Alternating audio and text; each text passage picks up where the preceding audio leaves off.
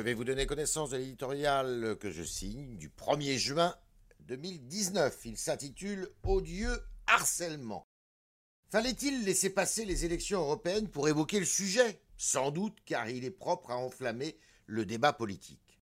Le procureur de la République de Paris, placé sous la tutelle du ministre de la Justice, vient de faire le point sur les enquêtes engagées contre les forces de l'ordre pendant les manifestations de Gilets jaunes dans la capitale. Après examen des services, 57 dossiers ont été transmis au parquet et 8 à un juge d'instruction.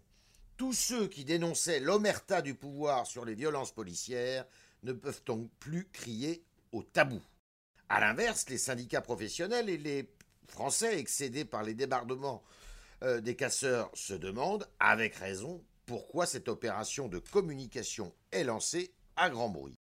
Rassuré par le résultat du scrutin de dimanche, le gouvernement adresserait-il ainsi un clin d'œil à ses adversaires? Quoi qu'il en soit, la transparence est faite.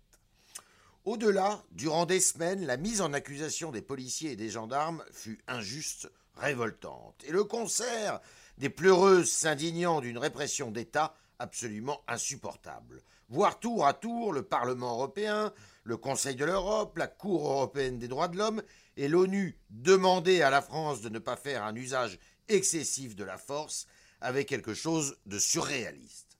Au même moment, à Caracas, combien de Vénézuéliens affamés tombaient sous les balles de Nicolas Maduro. Comme il n'y a pas de corrompus sans corrupteurs, il n'y a pas de trouble à l'ordre public sans provocateur. Ceci était bien du côté des Gilets jaunes et des Black Blocs. Il convient donc de ne pas inverser la charge des responsabilités. Certes, la tactique du ministre de l'Intérieur ne fut pas irréprochable, le précédent préfet de police de Paris en a d'ailleurs fait les frais.